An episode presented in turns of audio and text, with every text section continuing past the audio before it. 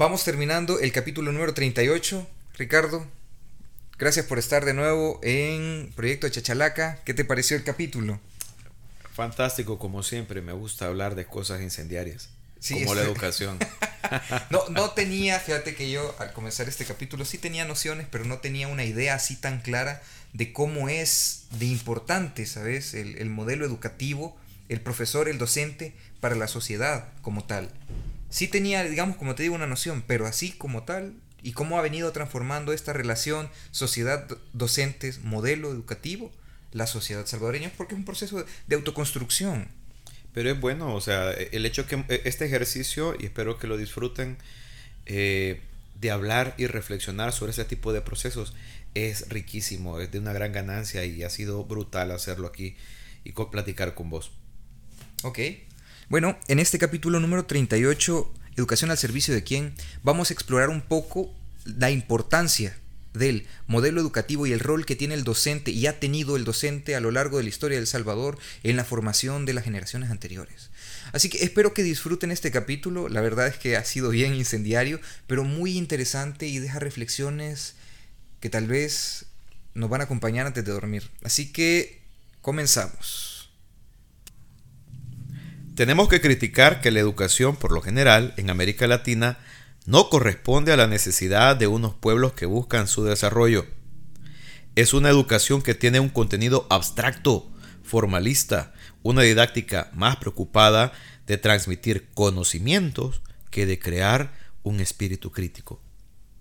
Monseñor Óscar Arnulfo Romero, 22 de enero del 78. Y así comienza el capítulo número 38, Educación al servicio de quién. Nos acompaña Ricardo Pereira nuevamente. ¿Qué tal? ¿Cómo estás, Ricardo? Con todo. Tratando de dinamitar el mundo con este tipo de temáticas. no, así se, así se te ve. Bueno, nos encontramos un par de días del Día del Maestro. Un saludo para todos los que nos están escuchando y se dedican a esta noble, noble causa de la educación en El Salvador. ¿Qué es este ser un maestro? este capítulo es, es una pequeña reflexión sobre del por qué y cómo es que el modelo educativo influye en las sociedades y en las generaciones. Así que bueno, comenzamos por aquí. Ricardo, del capítulo anterior de para qué estudiamos en El Salvador, muchas personas preguntaron sobre tu formación porque vieron o, más bien escucharon que tenías, digamos que bastante criterio sobre lo que estabas diciendo. ¿Nos podrías hablar un poco acerca de tu formación? Nada, soy maestro, soy profesor, licenciado, tengo una maestría en política y evaluación educativa de la UCA y pues soy un apasionado de la historia y un apasionado de la educación y de la literatura. Entonces, quizás por eso se me nota esa ganas de, hablar, de compartir de temas que en un país como El Salvador, un país tercermundista, eh, necesita tanto hablar. Bien encendido, Ricardo, ya lo voy, ya lo voy viendo. Estoy diciendo la verdad. ok, ahora este concepto es muy importante en la educación y lo vamos a traer aquí. ¿Cuál es tu motivación para hablar de estos temas de la educación y la sociedad? Eh, me encanta compartir, me encanta compartir, me gusta aprender. Yo creo que no cualquiera es maestro, yo creo que hay gente que sabe mucho, tiene mucho conocimiento, pero no cualquiera es capaz de poder compartir ese conocimiento. Por eso es que me encanta estar acá en tu podcast, poder hablar de estas cosas que yo considero que son necesarias. Hablar de educación, hablar de historia, hablar de personas. Es muy importante y por eso es que me emociona poder venir y platicar y, querer compartir esto con todos ustedes. Ok, muy bien. comencemos entonces con la contextualización. ¿Cómo definirías tú, Ricardo, un modelo educativo? Sencillamente un modelo educativo es, es, es un conjunto de estrategias, de políticas, de reformas que un Estado eh, busca eh, para llegar a un, a un determinado tipo de ciudadano que necesita o que, o que quiere. ¿Sí? De hecho, eso está en la constitución de El Salvador de 1983. Y aparece, están los fines y principios de la educación. Y hay un perfil de salvadoreño, ¿no? Un perfil de salvadoreño amante de la paz, trabajador, defensor de la democracia, un tipo de salvadoreño que defienda los derechos humanos. Eso aparece en el papel. Y ahí está. ¿ya? A menos que creen una nueva constitución, van a definir un tipo de salvadoreño, pero en pocas palabras eso es. Y acuérdate que toda reforma educativa responde a un modelo económico. Eso lo mencionábamos también en el podcast anterior. Ok, muy bien. Entonces, ya más o menos comenzamos a ver cuál es la relación que existe del modelo educativo con la sociedad y es este mecanismo que tiene el Estado a través de políticas, a través de leyes, a través de, digámoslo así, eh, estrategias para poder determinar la conducta, la forma en la que se van a relacionar los salvadoreños en las generaciones venideras. Claro, pero el poder hegemónico, digamos. Exactamente. el poder hegemónico que quiere, eh, qué tipo, de, qué tipo de ciudadanos quiere. Exactamente. Ahora, Ricardo, viendo esto de frente, ¿nos podrías ampliar un poco más acerca del efecto del modelo educativo en la sociedad? ¿Te parece si nos vamos a la historia? Démosle. Vamos entonces en la máquina del tiempo. Mira, vamos a hablar, ¿te parece? De cómo era la educación en El Salvador en el siglo XIX. Específicamente en la época de la independencia. Aproximadamente en el año de 1807 estaba en la Intendencia de San Salvador don Antonio Gutiérrez de Ulloa y él pues tuvo que hacer eh, eh, un censo y en este censo los salvadoreños éramos en aquel entonces, hace 200 años, mm, poco más de medio millón de salvadoreños. Estamos hablando que en el año de 1807 existían 165.278 salvadoreños. Y para ese medio millón de salvadoreños, según la intendencia, únicamente habían 86 escuelas. ¿Sí? ¿Quiénes, atendían estas escuelas? Obviamente era un maestro. Ok, ¿verdad? Imagínate, para, para cuántas personas, cuántos maestros. No olvidemos que en aquel entonces el contexto era totalmente distinto. Vivíamos en una sociedad totalmente agraria, una cúpula de criollos gobernando El Salvador, eh, que tenían como principal interés que las masas desposeídas pues recogieran los cultivos y que les ayudaran a comercializar y todo. Por lo tanto, la educación nunca fue una prioridad y, y, bueno, al parecer no lo sigue siendo, pero ya vamos a llegar a eso. Entonces, El Salvador se encontraba como tratando de conformar su identidad en el siglo XIX todavía existían esos sueños unionistas de conformar una patria centroamericana. Así que El Salvador pues tenía con este tipo de políticas, con este tipo de reformas, buscaban como tratar de homogenizar a la sociedad salvadoreña. Existían muchos ladinos ya en el siglo XIX. Pero pues es una nueva patria que es una patria que nace prácticamente sin escuelas. ¿Quiénes eran los encargados de cristianizar eh, a la población en aquel entonces. La Iglesia Católica. Claro. Eh, usualmente se acostumbraba que el cura era el que tenía una, una eh, escuela parroquial, como nosotros vemos en las películas, ¿no? Como vemos nosotros ahí en las películas de Cantinflas, que está el cura y que el cura tenía ahí su pequeño dispensario y su pequeña iglesia, aparte que les daba catequesis a los niños, les enseñaba a leer y escribir. Pero esa responsabilidad no era asumida por el gobierno era una responsabilidad no asumida por el Estado, por el Ejecutivo.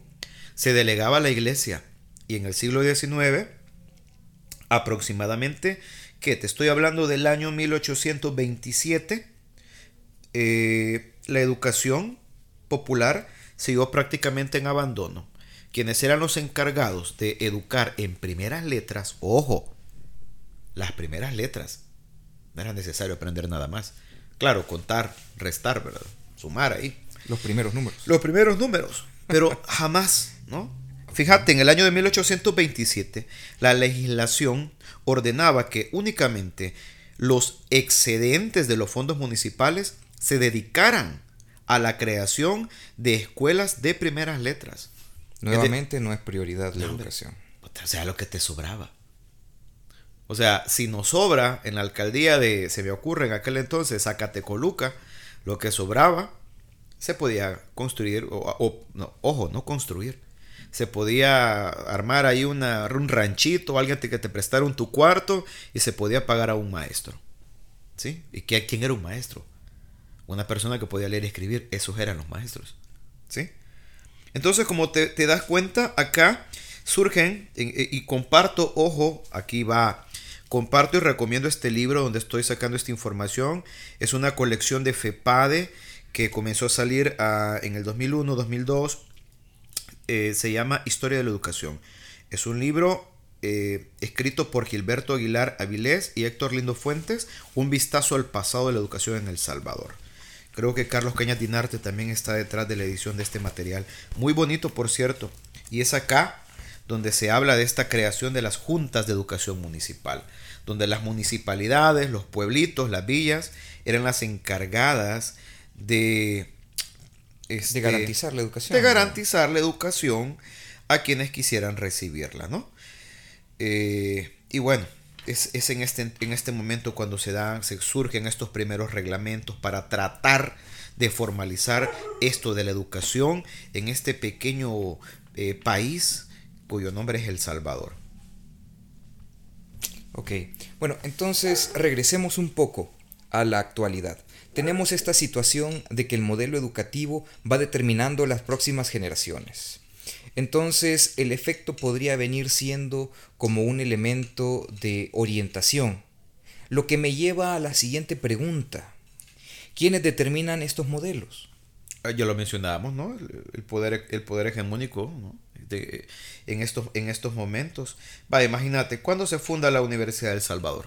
En 1841, me parece. Exactamente. ¿Sabes que la Universidad de El Salvador, el Ministerio de, Gobernación, eh, bueno, este, yo creo que ese es un hito, ¿ya? Acordate, imagínate, en el siglo XIX, ¿cuál era la única universidad en Centroamérica? San Carlos en Guatemala. La Universidad de San Carlos, donde estudió José Matías Delgado y todos estos próceres centroamericanos, la élite, se iba a estudiar a Guatemala, venir de, de, revolucionarios en El Salvador a querer fundar una universidad donde ni siquiera había un espacio para fundar una universidad, fue, una, eh, fue un desafío bien grande. Y es en, en, este año, ojo, el 16 de febrero de 1841, que se funda eh, en El Salvador la Universidad de El Salvador. Y no solamente eso, sino que también por decreto, ojo, por decreto, por papel, se funda el Colegio La Asunción, una institución de educación media que busca, creada por el Estado, que busca eh, dotar a, su población o a quienes quisieran pagarla también, este, acceder a un tipo de educación un poco más formal. Entonces, ponele, surge la UES, pero qué curioso, la UES no comienza a funcionar sino hasta tres años después. Es decir, vos puedes decir que la UES se fundó en 1841, pero es hasta 1844 que comienza a funcionar en el local donde hoy actual, está actualmente. Bueno, de hecho dicen que ese local se lo han dado en comodato a la alcaldía de San Salvador. No sé qué tan cierto sea. Hey, ahí alguien que es comente. Correcto, es correcto. ¿Sí? correcto, sí. sí, sí. Imagínate, ahí había una casita, ahí eh, fue la Universidad del Salvador, en este espacio que está a la par de Catedral Metropolitana. Eh, y es curioso también porque en este decreto nombra miembros de la comunidad universitaria a todos los licenciados y doctores del Salvador. Independientemente de donde hayas sacado vos tu licenciatura, eras un académico y eras parte de la Universidad del Salvador eras parte de la comunidad educativa. Mira, esto me parece interesante, fíjate, porque con el objetivo de poder, digamos que hacer la corporación educativa de nivel superior, llamar a todo salvadoreño que tenga un título o algo, me parece, no sé, un acto hasta de cierto grado patriota para poder decir conformemos la educación superior. Totalmente, totalmente, eh, imagínate, este, es, es un esfuerzo, es un esfuerzo. Yo, yo acuérdate que El Salvador tenía una gran rivalidad, siempre la ha tenido, pero en aquel entonces tenía una gran rivalidad con Guatemala. ¿Ya? Con Guatemala. O sea, cuántas ah. guerras, ¿no? Cuántas guerras no surgieron en el siglo XIX, un montón de guerras intestinas. Estoy hablando de, decenas de guerras en Centroamérica. De, comenzando por los filibusteros, ¿te acordás? De ya de, de, sí, correcto, Walker y de todo. O sea, realmente Centroamérica vivió un caos, imagínate. Eso lo mencionábamos también en el podcast anterior, que es este señor Gerardo Barrios, en su cartilla de instrucción había una asignatura que tenía que impartir el maestro. Y la asignatura se llamaba ejercicios militares. Es decir, el maestro tenía que a los estudiantes darles ejercicios militares. ¿Por qué? Porque obviamente respondía a los intereses de los políticos que, que eran la parte dominante en aquel entonces, ¿no? Que está dentro de esa estrategia de constantes guerras y por acaparar el poder en, en Centroamérica. Sin embargo, esto de la UE, pues, es interesante. Acuérdate, nosotros somos el resultado de muchos procesos. Claro. ¿Sí? Somos el resultado de muchos procesos. Y que se haya fundado la universidad y que haya comenzado a ver algo así como lo que vos querés hacer con los podcasts, ¿no? Que, que, haya más gente también que esté hablando y que pueda formar podcasts. El crear instituciones educativas, estás tratando de formar una comunidad de académicos. ¿Sí? Y es en esta comunidad de académicos donde posteriormente eh, surgen académicos como eh, Francisco Agavidia, como Arturo Ambrogi, como Alberto Masferrer y como otros académicos que vienen a fundar luego eh, el Estado salvadoreño a, a, finales del siglo XIX, inicios del siglo XX. Entonces es interesante, ¿no? Sin embargo, ojo, voy a leer esto. En, siempre en ese mismo año surge otro decreto que obligaba a todos los pueblos y valles que tuvieran más de 150 almas a abrir una escuela de las primeras letras. Ojo, la educación vuelve a caer en manos de las municipalidades. Es el, el alcalde el encargado de fundar escuelitas. Claro, eso en papel, ¿verdad? ¿Cuántos lo habrán hecho en realidad? Muy pocos, muy pocos. Pero aquí se va conformando la educación, se va conformando un ambiente educativo, la gente ya comienza a leer, aunque claro, siempre para las, para las eh, clases privilegiadas, obviamente la mejor educación, pero para el pueblo salvadoreño, para las escuelas públicas, eh, no tanto, no tanto, ¿no? Ok, bueno, mira, comenzamos hablando del modelo y la sociedad y cómo el modelo va determinando de alguna u otra manera la sociedad con el paso del tiempo. Ya hablamos en función, o más bien quiénes determinan esto, pero en función de qué se establece. Ya más o menos dejabas entrever de que esto responde a intereses económicos. Claro. Y que como decíamos, señor Romero, prácticamente está en función de un modelo económico y no está en función de la realización de, del ciudadano. Pero en nuestro caso es así. Creo que sí. Y, no sé si me das chance de continuar siempre con este recorrido histórico. Adelante. Eh, imagínate, o sea, ¿a quién, ¿a quién le interesaba que el salvadoreño promedio pudiera leer, escribir, contar, restar y sumar? A nadie. El modelo económico y quienes estaban en aquel entonces en las riendas del país no les interesaba eso. ¿Sí? Les interesaba acumular capital, eh, tener una mayor cantidad de tierras y tener manos manos a la obra, gente que comenzara a desgranar eh, el maíz, a cortar el café, etc. Entonces, fíjate cómo era la educación en El Salvador hace 100 años. Era una educación de primeras letras. Así se llamaba, escuela de primeras letras.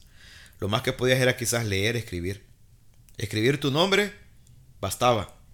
¿Sí? Contar, sumar, restar, quizás multiplicar y dividir.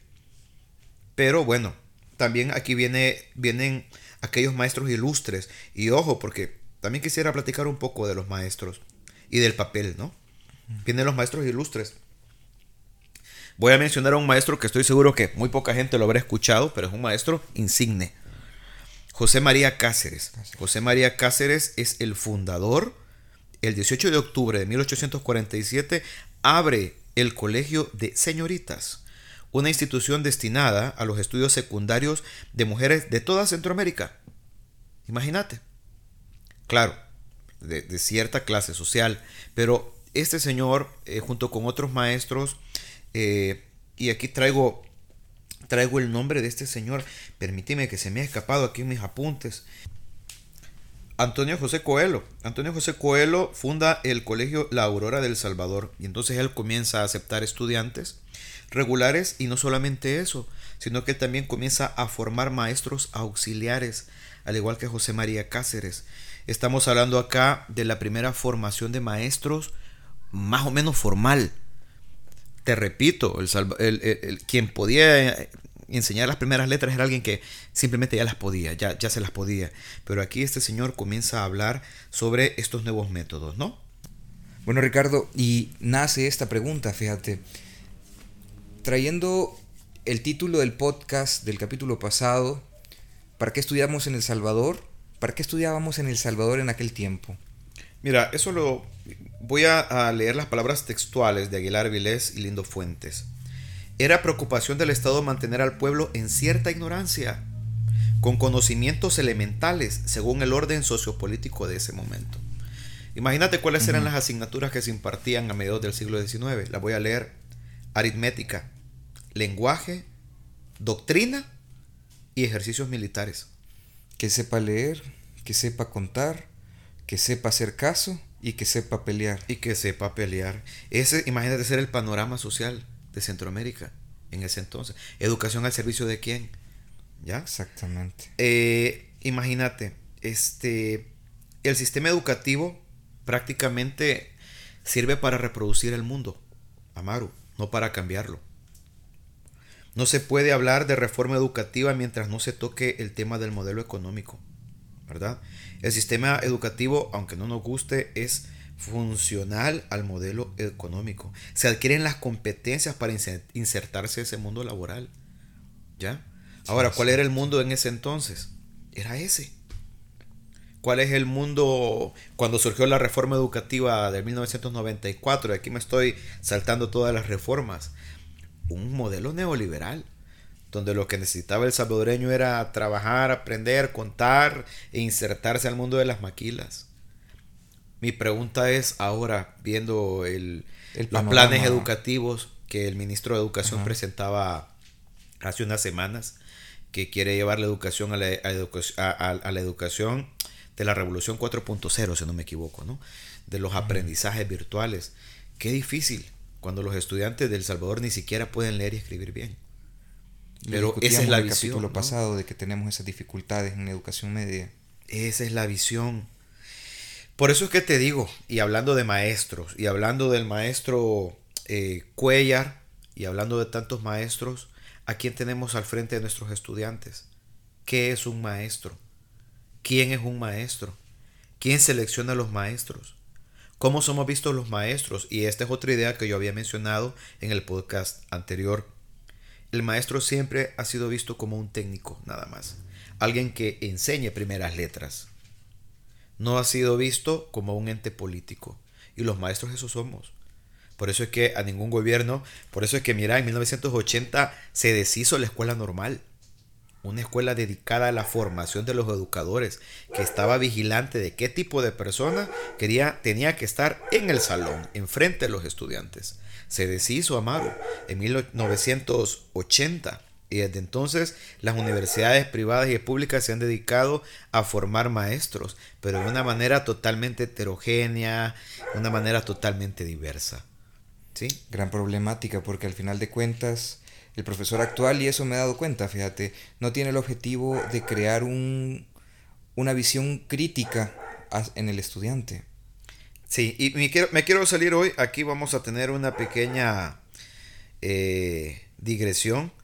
Vamos a salirnos un poco. ¿Cómo han sido tus maestros, Amaru? Tal vez podemos platicar un poco de eso. Ya que hemos mm. llegado al tema de los maestros y, le hemos dado aquí un stop un ratito a las políticas educativas. Ok, mira que yo he tenido, híjole, toda clase de maestros, fíjate. He tenido maestros que de verdad sí están enfocados en motivar. Porque sí he tenido muy buenos maestros, pero también he tenido maestros que digamos que determinan al estudiante en función de sus dificultades, no en función de sus virtudes. Tenía maestros que por ejemplo cuando salí de noveno grado tenía maestros que me decían, mira, va por buen camino muchacho, siga ahí por donde va, porque se enfocaban digamos en las capacidades que yo tenía como para poder digamos que discutir, para poder hablar, pero también tenía maestros que me tildaban de vago o aragán, que eran maestros que estaban más ligados a esto de, de las matemáticas, ¿verdad? Ajá. Que te hace falta concentrarte, que no sé qué, que no sé cuánto.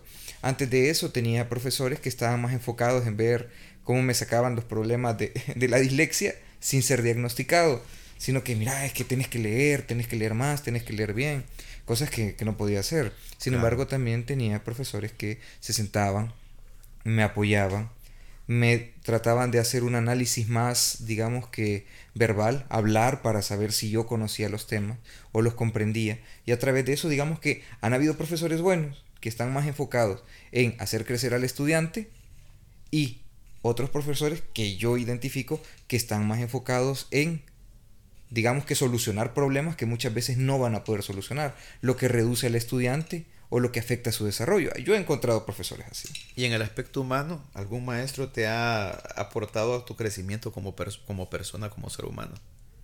Fíjate que pienso que... Mm, no En algún grado, ¿no? En algún grado. No, no tanto, la verdad.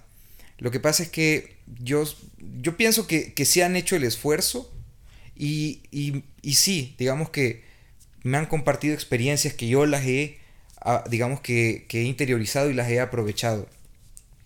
Pero muchas veces el discurso de algunos profesores que yo he conocido ha estado más de una forma genérica.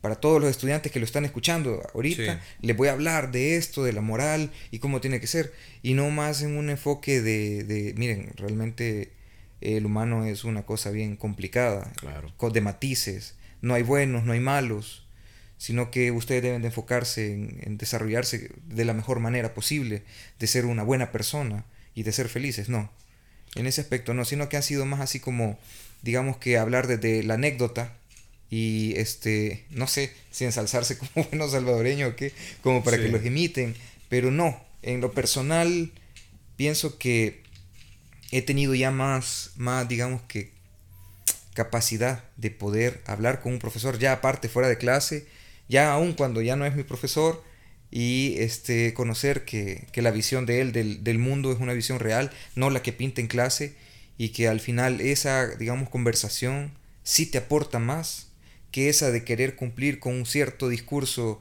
este, de, todo positivo, todo bien, todo, todo tiene que ser correcto. Es que mira, nosotros los maestros, y me parece bien curioso porque con esta onda de las inteligencias artificiales, dijo Bill Gates que el primer trabajo que se van a volar es el, el, trabajo de los maestros, el trabajo de los profesores, que esa era una de las carreras, de las profesiones, de los trabajos que estaban prácticamente amenazadas. En la mira de esto, sí. Y a mí me da risa porque no puedes, o sea, vos podés ver tutoriales, puedes tener instructores, puedes tener una máquina, una inteligencia artificial que te proporcione cierta información, pero los seres humanos y los maestros lo que nosotros aportamos es humanidad. Mm. ¿Sí? Fíjate que lo, lo, discutíamos en el capítulo pasado. Sí. Pero tal vez yo tengo que decir esto, fíjate. Y es que también hay profesores que ya son más fríos que una inteligencia artificial. Sí. Y que de aportarte más te van restando como ser humano. Por ejemplo, yo tenía un profesor, no voy a decir el nombre, tampoco me acuerdo. Ajá. pero este profesor, este, era profesor de sociales. Y él, va, bicho, ustedes lo que quieren es pasar todo bien, va. Entonces, miren, hagamos una cosa. Este, 5 dólares por cabeza y creo que todos pueden salir de esta, que no sé qué, que no sé cuánto. Que yo, sí, yo, yo así, pero claro y pelado, así lo dijo. Yo no participé de eso. Me fui, digamos que a hacer trabajo voluntario dentro de la institución porque te lo permitía para poder subir nota porque a todos nos había punchado. Pero sí, él dijo, miren, pues sí, la onda es que... Pero eso te una enseñanza, ¿no? Bueno, o sea, tal vez no lo asumilaste, pero, eh, o sea... Mira, a, sí a, eso voy, o sea, a eso voy. Todos enseñamos, ¿no?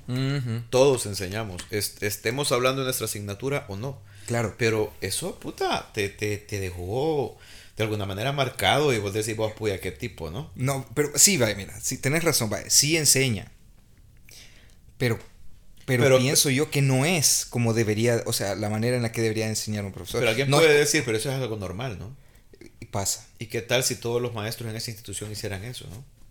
Mm, jodido. ¿Ya? ¿Y qué tal si todos los maestros en un municipio hicieran eso?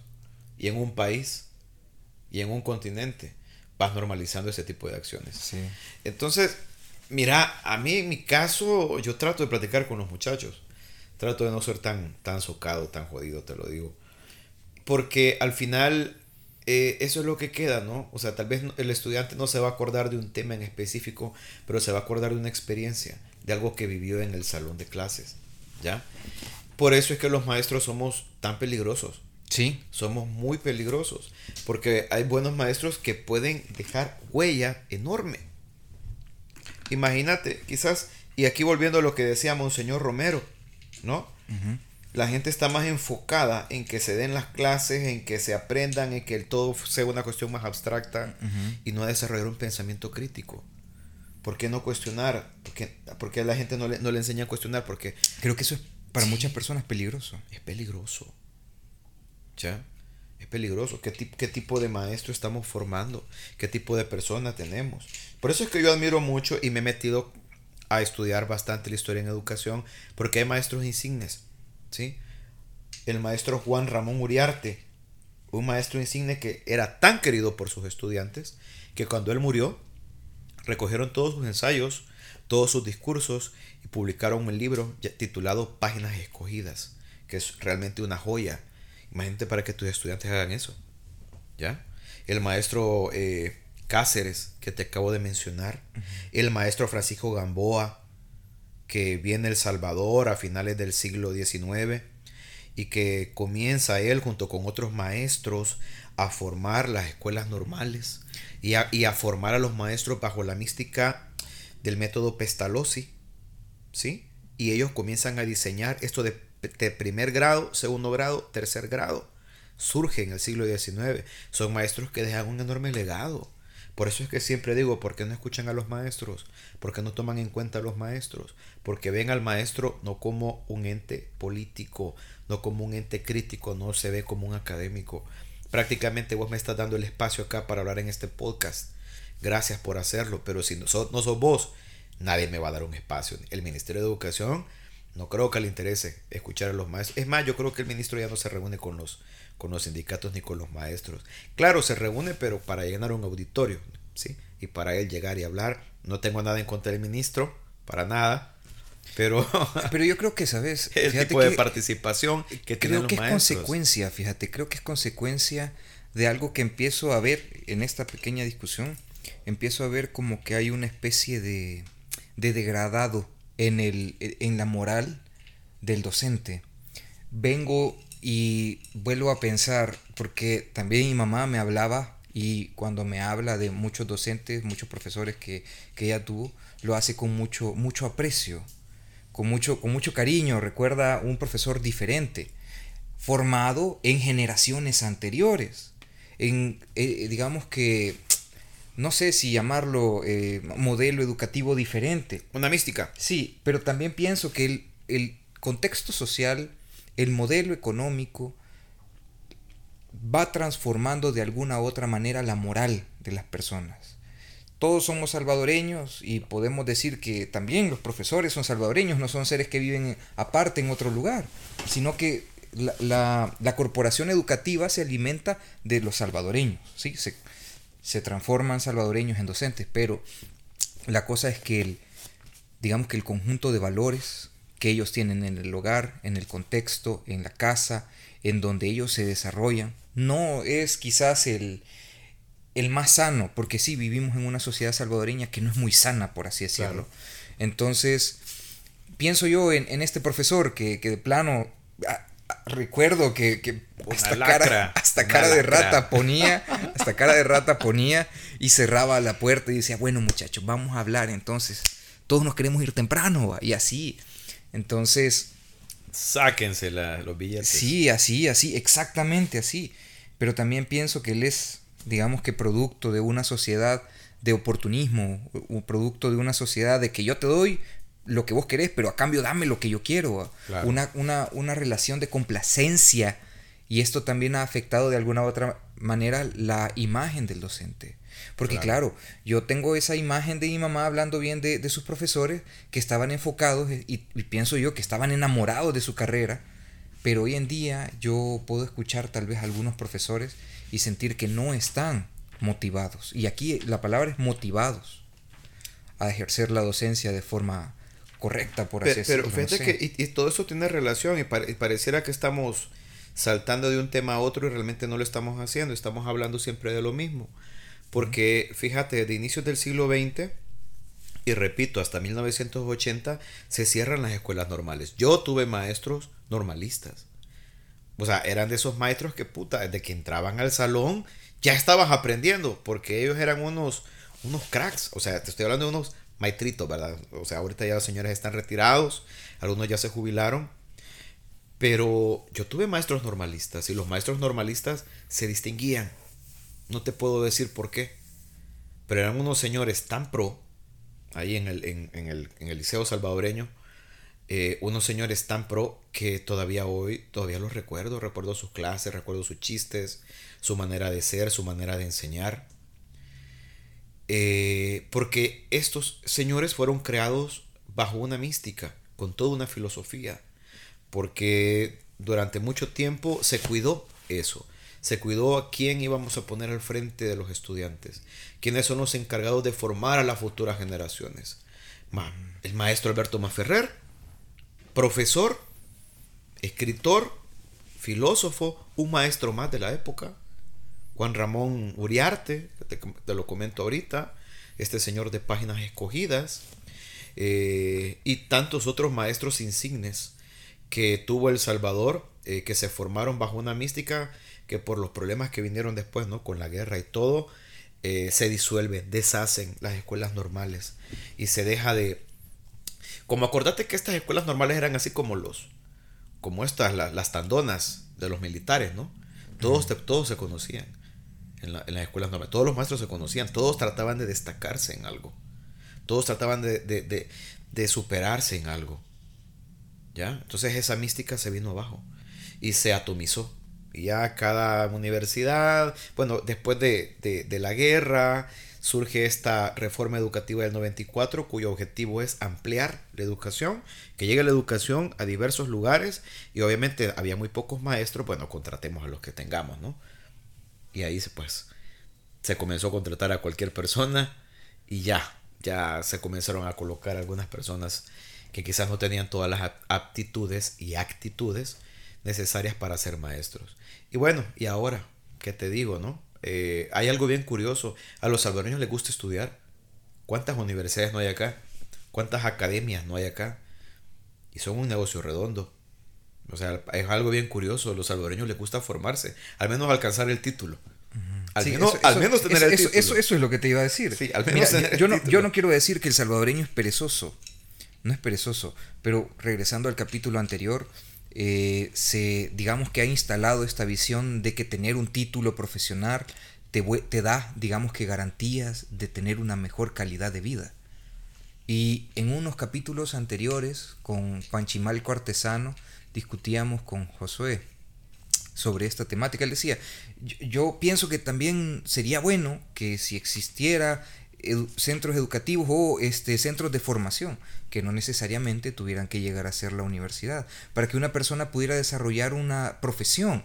¿sí? Él hablaba de, digamos que alfarería, él hablaba de esto, de, de producción manufacturada. Totalmente. Entonces, este, abrir, digamos, porque ahorita estamos todos muy enfocados en querer ser profesionales. De querer ser un licenciado, de querer ser un ingeniero. Pero, primero que nada, y lo decíamos en el capítulo anterior, esto no determina que vas a tener una buena calidad de vida. ¿sí? Más ahora con esto de las inteligencias artificiales y todo esto. Sí, sí, sí. Solamente te da idoneidad para poder optar a una plaza. Pero, eh, ah, y todos ya estamos conscientes de cómo funciona estos sistemas actualmente. No es sencillo entrar a un lugar por plaza. No es sencillo conseguir un trabajo. En El Salvador, y muchas personas de los que nos están escuchando van a pensar, sí, es que se necesita cuello para entrar a un lugar. Necesitas que alguien te referencie. Necesitas de pronto tener un padrino, el palancazo. ¿ya?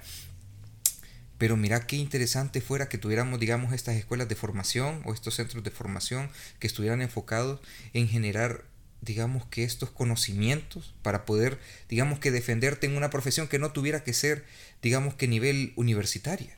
Claro, mira, yo entiendo que el Ministerio de Educación actualmente busca eso, ¿no? El ministro está, ha estado hablando de, esto, de llevar la educación del Salvador a, una educación 4.0. Eh, de, de abordar un poco esto de las tecnologías, ¿sí? el pensamiento computacional, ya generar competencias para esta revolución 4.0. Eh, pero es bien difícil, pues, mira, yo tengo mis estudiantes, yo soy feliz de que les den sus libros, que les den sus, sus dispositivos, sus computadoras. Lo que me llena de tristeza es que algunos ni siquiera saben escribir bien ni leer bien. y que muchos de estos instrumentos no son ocupados al 100% eh, en una tarea educativa. ¿Ya? Entonces, ¿cómo, ¿cómo controla eso el Ministerio de Educación? ¿Ya? Es, es bien difícil. Yo ahorita no sé cómo va a terminar esto, pero yo quisiera, quisiera aprovechar el espacio para decirle a las autoridades educativas que escuchen a los maestros, que se acerquen a las escuelas, que no las, las reformas educativas no solamente se formulan allá en las oficinas, eh, detrás de un escritorio. Tienen que conocer el terreno, tienen, que, conocer el área, tienen que conocer cómo es la... la, la, si, si, esa es la intención, ya, si esa es la intención, pues deberían de estar un poco más, darle más prioridad eh, al diseño mejor de sus políticas educativas y estar más pendiente de lo que ocurre en las escuelas y sobre todo con los maestros. Ok, ok. Bueno, hay que darle, digamos que cierto fin a este proceso histórico, o más bien a este análisis histórico que estamos haciendo sobre los modelos. Hablemos sobre los hitos. Ya comentabas tú que en 1900, 1827 se establece la primera, digamos que ley o propuesta de, de parte del Ejecutivo para poder tener cierto control sobre la, la educación. Llega en 1800 50, no, no recuerdo qué fecha había dicho, no, 1841 se establece la Universidad del Salvador, empieza a operar 1844, se establece la Escuela de la Asunción, me parece, tiempo después el, la primera escuela para señoritas de, Centroamérica. Sí, de Centroamérica, de José María Cáceres. También otro hito en la educación salvadoreña es en 1861 que surge el Reglamento de Instrucción Pública que es este reglamento que te mencionaba, donde las materias que se impartían eran aritmética, lenguaje, doctrina y ejercicios militares. Más adelante eh, ya viene una misión de, maestros colombianos. Traigo acá a colación al insigne Francisco Menéndez, quien falleciera un 22 de junio y por eso se celebra el Día del Maestro en El Salvador en honor a Francisco Menéndez. Él trajo una misión colombiana en el año de 1887 de maestros para modernizar el sistema educativo. Por eso es que se agradece tanto a Francisco Menéndez y se considera como uno de los principales impulsados, eh, promotores de, la educación en el, Salvador. Y son estos señores en estos años, a finales del siglo XIX, que meten este sistema de grados progresivos, primero, segundo y tercer grado.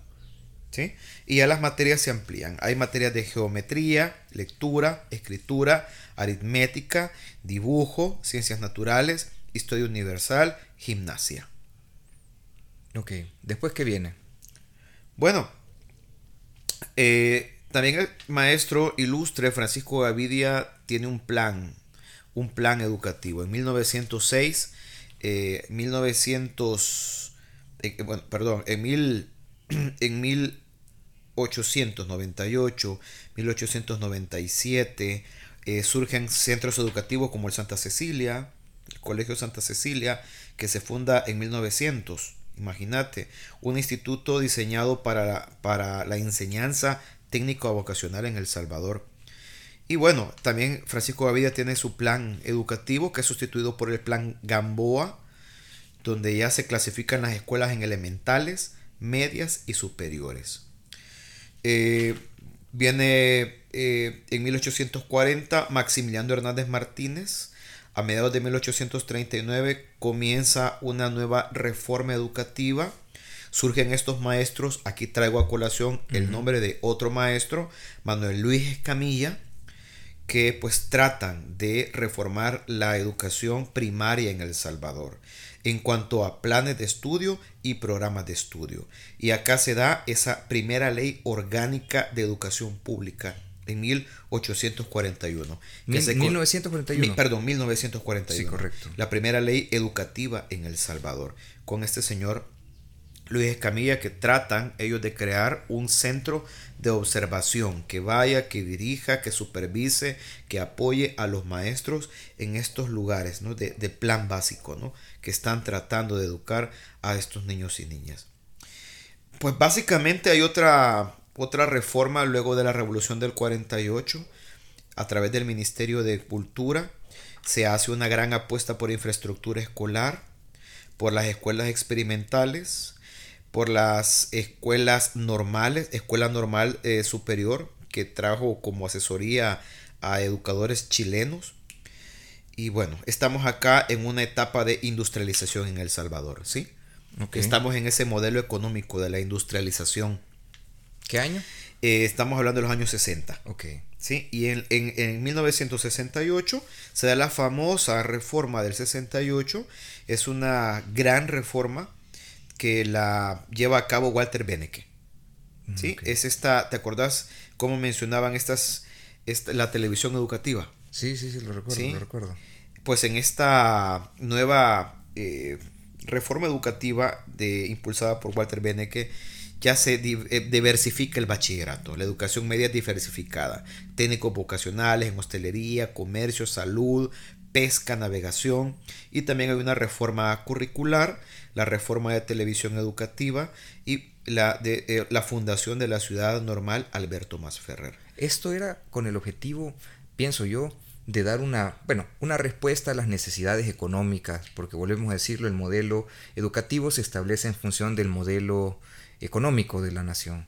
Y estaba enfocado, pienso yo, en las características que nosotros teníamos mano de obra. correcto la mano de obra la mano de imagínate comercio navegación pesca.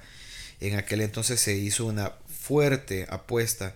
Y no es hasta 1994 luego de la guerra que se da la reforma educativa en marcha que vos ya la conoces bien que, bueno creo que los de mi generación ya la conocemos que ya se dan eh, enfocadas en la calidad educativa en la diversificación, en la cobertura educativa. Surge este modelo exitoso Educo, que es escuela rural, administrada y gestionada por los padres de familia, a, modo de que, me recuerdo un muy bonito lema, educación es la solución. Muy bonito lema, llevar las letras, llevar los maestros, llevar la educación hasta los últimos rincones del Salvador. De hecho, donde me salió la Plaza Mil por primera vez fue en una escuela rural que fue fundada eh, a inicios del, de este siglo, a inicios de, del 2000, este, en el caserío San Luis Córdoba, eh, Panchimalco, donde se fue y trató de enseñársele a los niños las primeras letras. ¿no? Ahí fue donde me salió mi, mi plaza. Y bueno, estamos hasta hoy, que no sé si va a surgir una nueva reforma educativa, pero por lo que vemos lleva esos colores, lleva esos tintes, ¿no? Esa revolución 4.0 hasta no sé dónde. Ok de todo este proceso histórico que has tenido la oportunidad de analizar, mi pregunta sería, ¿cómo has visto, digamos que desde que comenzaron estos procesos, me imagino que ha tenido como una, al inicio de todo proyecto, siempre está en la mayor cantidad de su riesgo, o sea, al principio de todo, todo tiene un gran riesgo.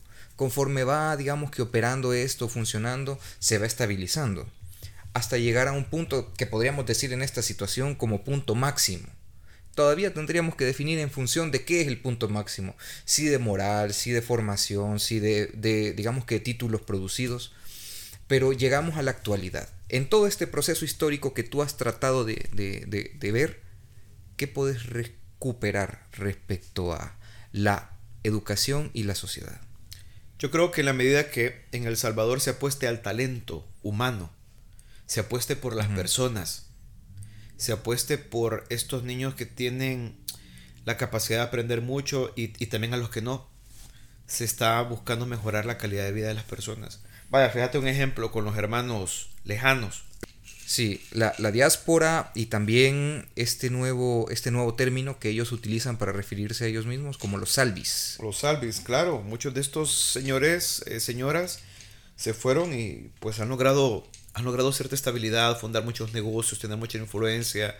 Yo creo que eso también es parte de, lo, que se, lo que aprendieron acá en El Salvador, de alguna manera, ¿no? Todo lo que aprendieron lo han ido a reproducir y obviamente han, han hecho cosas maravillosas, así como hay, salvadoreños que no. ¿sí? Creo que es necesario apostar también, aparte del talento humano, que no se ha estado apostando últimamente, por la salud socioemocional. Vivimos en una sociedad muy violenta, que muchas personas tienen serios problemas de educación socioemocional y, y, que, y, que, eso lo vemos, lo vemos eh, ya eh, en noticias. Debería de hacerse una apuesta por eso. Debería hacerse una apuesta también por eso, por olvidarnos, no olvidarnos, claro, claro que no, por la instrucción, por el conocimiento, pero es que una persona, un maestro, un sistema educativo, una escuela, no solamente se puede enfocar en el conocimiento, conocimiento y conocimiento. El ser humano es, un ser que está eh, constituido por muchas, por muchas capas. También, ¿cuántos psicólogos hay en El Salvador para atender todo el sistema educativo? 86 psicólogos. Ah. ¿No sería bueno que en cada escuela existiera al menos un profesional en de educación mental? Imagínate, estamos contando con 86 psicólogos para 5.000 escuelas. Fíjate que lo que estás diciendo es muy importante, porque de pronto hoy estamos viendo una generación, y no estoy hablando de la generación actual que nos hacen ver a, esta generación como la generación de cristal, sino que estamos viendo a las generaciones anteriores, adultos ya, digamos que en, en un periodo previo a su jubilación, situaciones psicológicas en las que ellos se ven en entrevistas en las que hacen notar que tal vez nunca han sido felices o que de pronto hoy están pasando por situaciones que no pueden explicar. Porque en periodos pasados de la sociedad salvadoreña el efecto psicológico se ve, o, digamos que esto de, la psicología como tal era un chiste, era un cuento, era un elemento que no se tenía que tomar en cuenta. Ponete el caso, y esto lo discutíamos en otro capítulo, hace 10 años, Ricardo, tú le tenías que decir a alguien en voz baja, mira, fíjate que ayer fui, fui al psicólogo. Sí. Porque ya eras loco. Ya sos loco. Sí, hoy en día eso de, ir al psicólogo, de, yo he escuchado mucha gente que dice, mira, mi psicólogo me dijo esto, esto y lo otro, y me parece algo muy bueno, me parece algo muy bueno, y que podamos hablar públicamente de eso, también de las cosas que, creemos que no está bien dentro de la sociedad, que es mucho de lo que tiene quejas generaciones anteriores, de decir de que es que ustedes se están quejando, si eso, por ejemplo, el bullying siempre existió y lo que hacíamos era agarrarlos a trompones, pero es que no es solución para nada eso. Totalmente. Entonces, ¿por qué no, no, no llevar esa visión, una visión más humanista? Una visión donde... Más enfocada al, más enfocada al bienestar, al desarrollo personal, a la, a la gestión de los talentos. Lamentablemente, yo esperaría que se diera en algún momento de la historia que se diera eso en El Salvador, que se apueste. Mira, estamos hablando de que esas etapas, las primeras etapas, parvularia, primer grado, bachillerato, son etapas cruciales, donde te define qué clase de persona vas a ser, qué clase de adulto vas a ser. ¿Por qué no enfocarnos en las escuelas y utilizar a los maestros, a las escuelas, a los maestros como líderes? Ver a los maestros como líderes también. Ver, verlos como líderes, tomarlos en cuenta, promocionarlos también. Eh, eso sería muy bonito y me gustaría, y, creo que quizás me gustaría dejarlo así como, como yo tengo un sueño. Tengo un sueño de que en las escuelas se apueste por una salud eh, emocional se cuente con profesionales, se cuenten con bibliotecas, se cuenten con el liderazgo de otras organizaciones que tengan a la escuela como el centro neurálgico de una comunidad. ¿Sí? Y eso convertiría a los maestros también en protagonistas. Ya lo somos, solamente que nadie lo dice. Ya lo somos. Nadie lo dice, ni nadie lo va a decir. Eh, en fin, me gustaría, me gustaría eh, tomar eso porque creo que en la medida que los seres humanos, que los maestros, que los estudiantes, que los padres de familia sean seres autónomos, sean seres, personas realizadas, plenas, con capacidad de escuchar, con una salud emocional. Claro, aquí nadie tiene una salud emocional 100%, todos tenemos nuestros errores, es correcto. pero que sea una sociedad un poco más armónica, un poco más cohesionada. La sociedad salvadoreña es totalmente clasista nos encanta encontrar motivos para dividirnos. Y criticar a otros. Y criticar y ver lo malo en otras personas. Yo lo digo con mis estudiantes. Hey, cipotes, puya, ¿por qué siempre ven lo, lo, malo y destacan lo malo en las demás personas? Porque no pueden ver algo bueno. Pero eso parte de un paradigma. Fíjate que. Parte del paradigma de quién está. Correcto. Mira esto, mira esto. Fíjate que hace un tiempo, y, no voy a mencionar, digamos que el nombre de este periódico, pero la verdad es que me dio mucha, mucha, mucha tristeza y, mucho enojo al mismo tiempo, ¿sabes?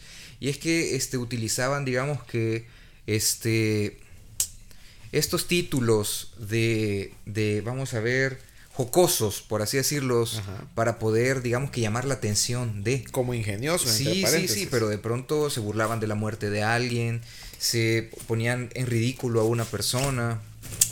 Y es que esto va a sonar, por el, por el momento suena como que me estoy saliendo del tema, Sí. pero es que esto es manifestación de cómo es que la sociedad desea consumir o cómo le llaman la atención a la sociedad. Sí. Y con esto diría yo lo siguiente, mira qué importante es la educación y el modelo educativo. Hoy, hoy lo tengo muchísimo más claro. ¿Por qué? Porque esto determina el tipo de salvadoreño que va a operar, que va a funcionar.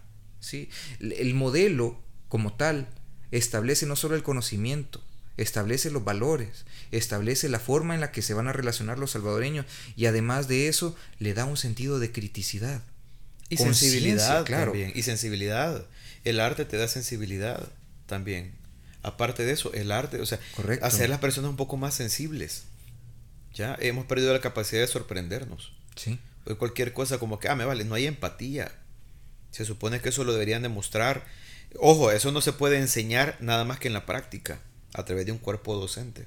Sí. ¿Ya? Es muy importante el docente, el modelo, y creo que son cosas que históricamente han quedado siempre sin ningún grado de prioridad. Sí. Ok, bueno, ya estaríamos terminando el capítulo de la educación al servicio de quién. Me quedaría preguntarlo directamente, Ricardo, Ajá. ¿la educación al servicio de quién? Vamos a darle esa conclusión a nuestros radioescuchas. No, radioescu- Es pod- podcast pod- escucha. Podcast escuchas. No, yo creo Bueno. que ha sido bien evidente. Creo que ha sido bien evidente. Claro. Sigamos cuestionándonos, sigamos preguntándonos hacia dónde vamos, qué clase de país queremos y cuáles son esos lugares donde se puede propiciar esos cambios. Yo digo que la escuela es uno, pero un cambio humano, ¿no? O sea, un cambio para el bienestar de las personas, un cambio para la sensibilidad, para, para ir mejorando como sociedad y como seres humanos. Se puede, ¿sí? Ok. Con todo eso que hemos mencionado. Si bien es cierto, eh, está este poder he- he- hegemónico, pero yo creo que iniciativas como la tuya, por ejemplo, de tantos artistas, personas que nos gusta escribir, pues cada una desde nuestras trincheras podemos hacer un aporte. La bien. sociedad educa. Nosotros aquí estamos educando con esto. ¿Cuál sería tu llamado a la acción? Llamado a la acción. Lean mucho y hablen mucho de educación. Investiguen, lean, busquen sobre historia, busquen sobre arte. Sí, promuévanla, por favor. Eso es enorme. Ok, muy bien. Y con eso estaríamos terminando el capítulo número 38 y les dejo esta pregunta. ¿Educación al servicio de quién? Nos Pa, pa, pa, pa, escuchamos pronto.